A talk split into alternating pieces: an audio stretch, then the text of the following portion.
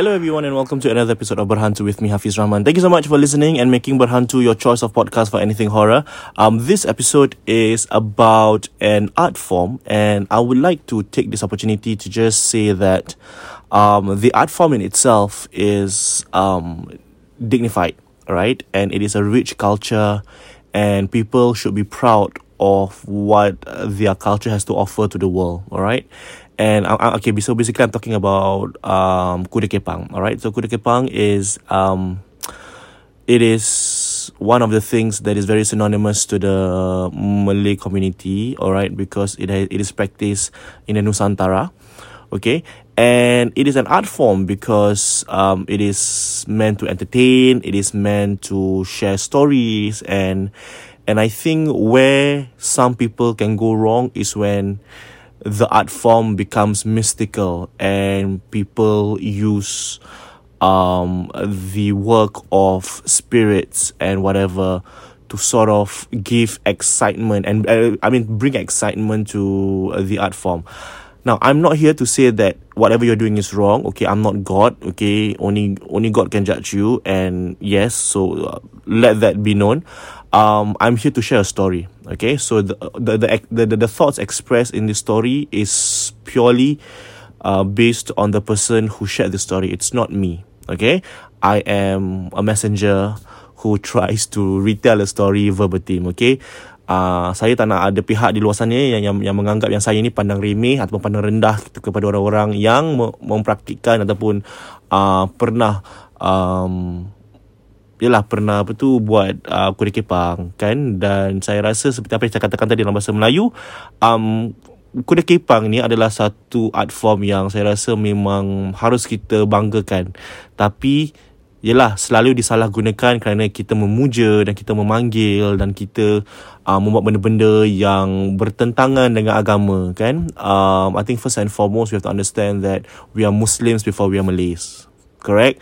And I think what sets an art form apart is whether or not you do it for um, self-fulfillment or you do it because you just want people to um experience you know certain things. And that's why you end up doing this. The reason why i'm i'm saying all this is because the story that i have today is about um a woman in her early 40s okay? So this kakak um the pangkat kakak lah okay so this kakak came forward and we actually chatted on the phone for about i think close to close to an hour she was just sharing that. I think she DM me for she said I wanted I want to share with you uh something that's happening to me at this very moment, you know, and this has been going on for a very long time. So I am not asking you to help me, but I just want to macam share with you and tell you what is happening lah, you know. So it's okay, fine. So one fine day aku aku panggil, aku call lah dia kan. So I called her and then she said, oh, um, I used to be in a troop um, with kuda kepang. And I said kuda kepang dari segi tarian biasa ke kuda kepang kuda kepang? You know? And then she, I, I think she, she she giggled like she's like um I think you know what I'm talking about. She said yeah. So basically there is this section of the kuda kepang community where they um will call upon spirits to inhabit their bodies to the point where they don't feel pain when they are being whipped and left and, and, and lashed okay? Um and they don't uh feel pain when they bite on shards of glass. And they have the ability to climb up trees and walls and all that and this lady this kaka was part of a troupe she said all the way back in the early 90s um when this performance was happening in Perkampungan Melayu. So on top of having these weekly performances at Perkampungan Melayu um they also go to weddings and all that all right to, to do it. And she said that okay this is her words not mine okay? She said that kakak menyesal um belajar kuda kepang dan kakak menyesal menggunakan barang kakak untuk dipanggil untuk diseru benda-benda ni.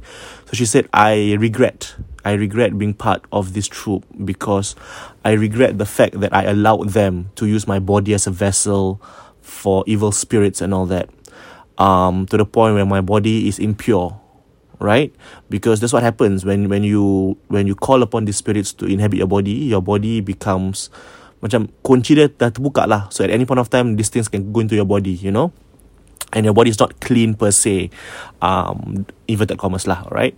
Um, so I said, okay, actually apa-apa yang, yang terjadi. So she said that everything, um, so she left. She said I was in that troop for about maybe two and a half years when I was 16 years old, lepas habis sekolah. I was I was a problem kid. She said I was a very problematic kid. I didn't want to study. So right after secondary school, I was working odd jobs, and I was a job hopper. So I didn't get um enough money to go by and the only way I can get enough money is if I join a troop lah you know so if you go to this troop every week you get duit you know macam orang akan bayar kan untuk membuat persembahan dekat weddings or, or, or at perkampungan So she said the money was not good, but it's something that at that point of time I enjoyed doing because there's also kawan and all that. And so I said, so kakak, did you eat glass? She said, I did. Uh, I have done everything.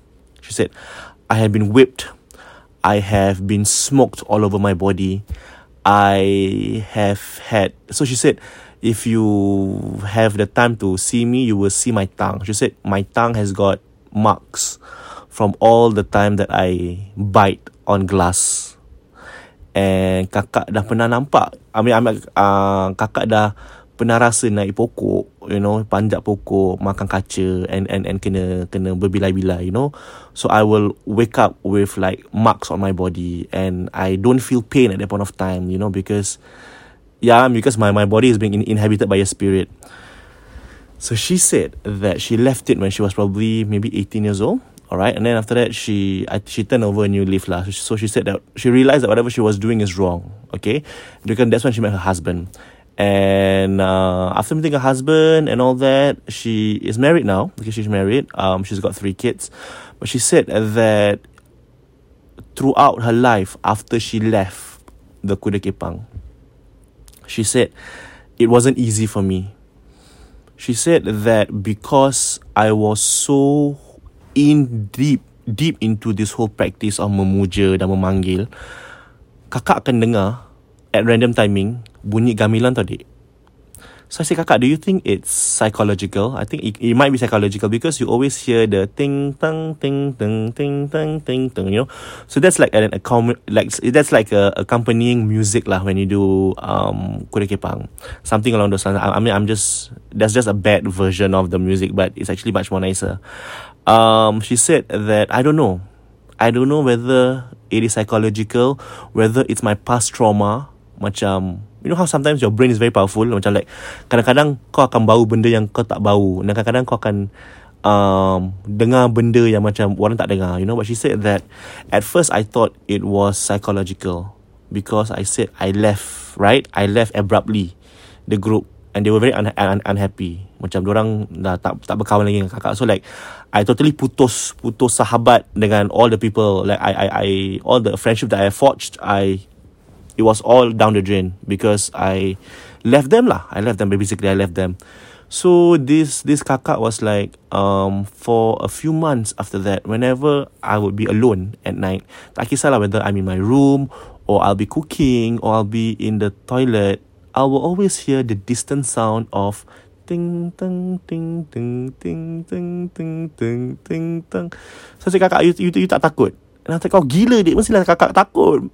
Macam then I will always ask like my friends and I will ask like my my then uh my, my then husband like her, her fiance. And I will ask uh, my family members say do you all hear it? Do you all hear it? And they will all will say the same thing. Tak dengar apa-apa. So there was one time I was alone at home. I thought the radio was switched on. So when I went to the radio, I pergi dapur, radio tu switch off dek. Tapi dalam bilik ni, dalam bilik maghrib-maghrib ni, kakak dengar ada ada bunyi ting tang ting ting ting ting ting ting from the kitchen. So I so so she said bila kakak pergi toilet pergi pergi kitchen tu it was switched off.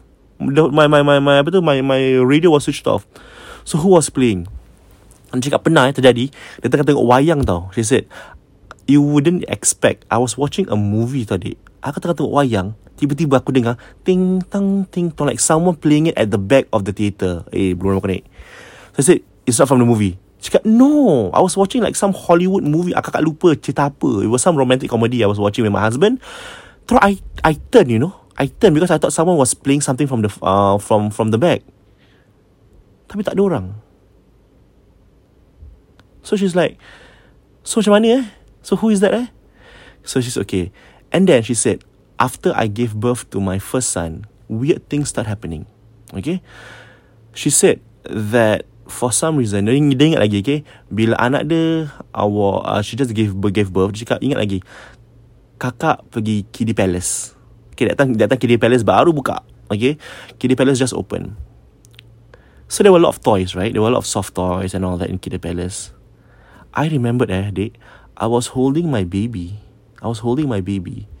And I was with my husband. So my husband was at the side. I was holding the baby. He was pushing the pram lah. But the pram was, was, was, was empty lah. I nampak dekat rak tu, I saw on the rack a soft toy of a horse. And you know what I did? I campak my anak eh. She said, at that point of time, I didn't know what I was doing. It was my husband who actually told me what happened. So she just tossed her baby to the side. So of course the husband was at the side. So the husband took it back. And dia cakap kan, according to the husband, she ran. This kakak ran to the rack, took the soft toy, and start to usap-usap with the soft toy. Usap-usap to in, in English is like um just running her her hands on the mane of the, the horse. And after that I said, kakak, at the point of time, what you, what you feel? Entah. Kakak rasa macam rindu, macam I felt like I really miss, I really love this horse. Like macam this horse is like a prized possession, something like that. I'm like in the middle, in the middle of Kiddie Palace. Dia cakap, yeah, they in the middle of Kiddie, Kiddie Palace. So my husband was so angry with me. He's like, what the hell did you do? You just threw your baby away. Dia cakap, huh? Oh, tak ada. Nak beli ni boleh? So husband said, no, no, no, we're not, we're not, we're not buying that horse. And I said, kakak, that horse what color? She said, it's just a normal, regular horse punya soft toy, dek. It's nothing spiritual. But pada masa tu, kakak, bila kakak nampak itu, itu, itu, um, kuda, kakak rasa macam, eh, macam inilah benda yang macam kakak rindu sekali. Macam kakak betul-betul nak pegang. And I, I actually like just stood there for like a good 2-3 minutes just usap-usap kepala dia. Cakap kau percaya tak adik? Kakak macam macam orang gila. Macam gila macam gila bayang. So she said okay that's nothing. She said that after she gave birth to her first child the husband okay told her something very disturbing she said how come all this while that I got you married, that, that we were married? So they were married for about maybe two years before they got their their first child. So how come I know you like as a fiance first, or, or rather as a boyfriend, and then as a fiance, and then a, and a husband, and in these three four years, I've never seen you talk in your sleep. She's like, oh okay. She said, do you know that you talk in your sleep nowadays? And after that, the uh, the the the wife, which is this kakak's like, oh okay. I I berbual apa? Kau tahu apa lelaki dia cakap? Mana I tahu you, you berbual Jawa? So this kakak is like, berbual Jawa? Adik, kakak tak tahu berbual Jawa, dik. So she said that, so the husband said that, you are murmuring and talking in your sleep in Javanese. So this kakak is like, but I don't understand Javanese. I cannot speak it. I mean, I can speak some words. But the best part is like, I'm not even Javanese. I orang Bugis. So how come I can talk in another language in my sleep? So the husband was quite freaked out lah. I mean, I mean scared and freaked out, but I think the husband just like was was telling her and all that lah. So she said that um this was something that I think caused sort of like a drift between her and the husband. And then the second baby came, and then the second baby was the the thing that, that made them close back together lah, you know. Uh, but she said that when the second baby came out, something different happened. So kakak kan akan selalu nampak bayang orang tengah joget dekat in the middle of my living room. So this kakak lives in Toa Payoh, okay? She said that it's a three room flat. Alright, so at that point of time, um, I was still a homemaker. I'm not working like I am right now. My husband was the sole breadwinner, so we only managed to buy a three room flat. But it's okay. So my first child was really maybe two years old right? And I was carrying a baby. She said that in that two weeks yang dalam pantang, mak dia, uh, mak, okay, mak mertua dia will always come. So, um, the mother uh, has passed away. So, this kakak mother has passed away. So, the one who is alive is uh, the mother-in-law. So, the mother-in-law will come every morning and, and she, they will stay until evening. But because it's a three-room flat, so there's not many place to, I mean, cannot sleep, right? So, the the mother-in-law will go back lah to, to, to her own house. But will be taking care of her lah. And then there was one point of time my husband uh kerja shift. So my husband would not be at home and all that. So there was just one night. My two year old kid was asleep. My baby was asleep.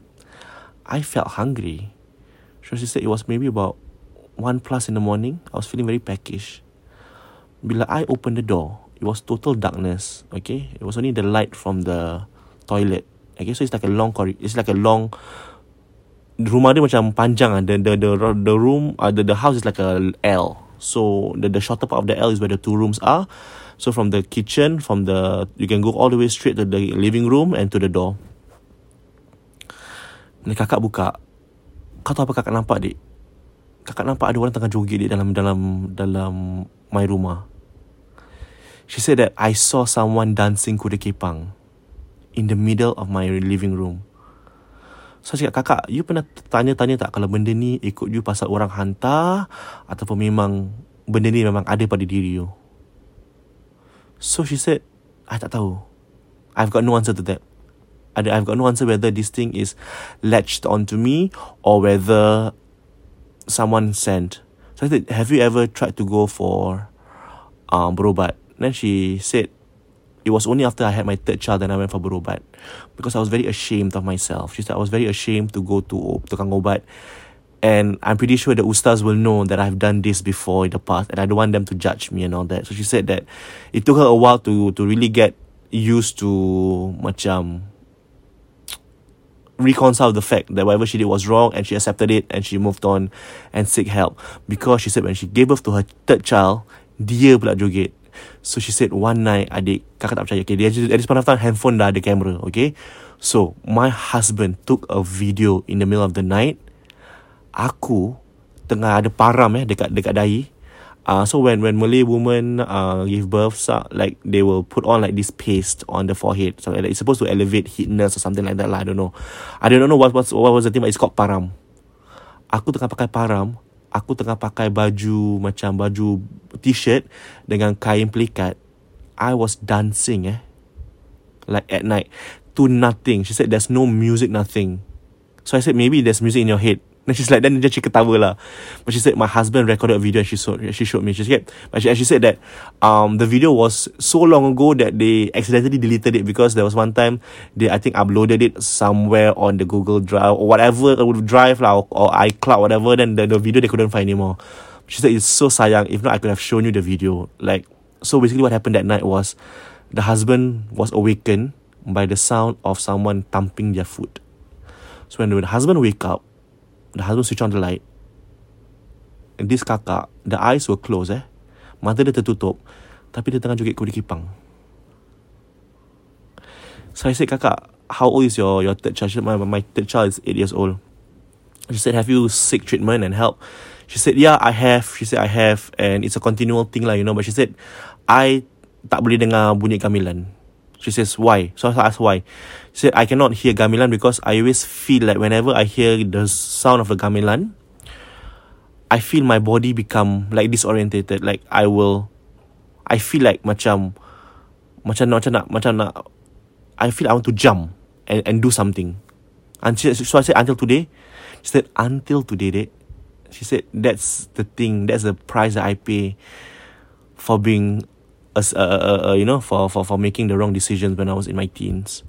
And she said like kalau you you kan banyak budak-budak dengar you jadi kalau you bilang orang you know advise them not to go ahead with, with this kind of practice please do it because it will it will haunt you for life you know. Maybe you are lucky maybe you are not. Like for me kakak-kakak ni macam nasib tak baik lah benda ni ikut sampai sekarang so yeah there's a story that I want to share with all of you about uh, this kakak and um, the kuda kepang that she is experiencing in her daily life. All right, and with that, thank you so much for listening to Berhantu.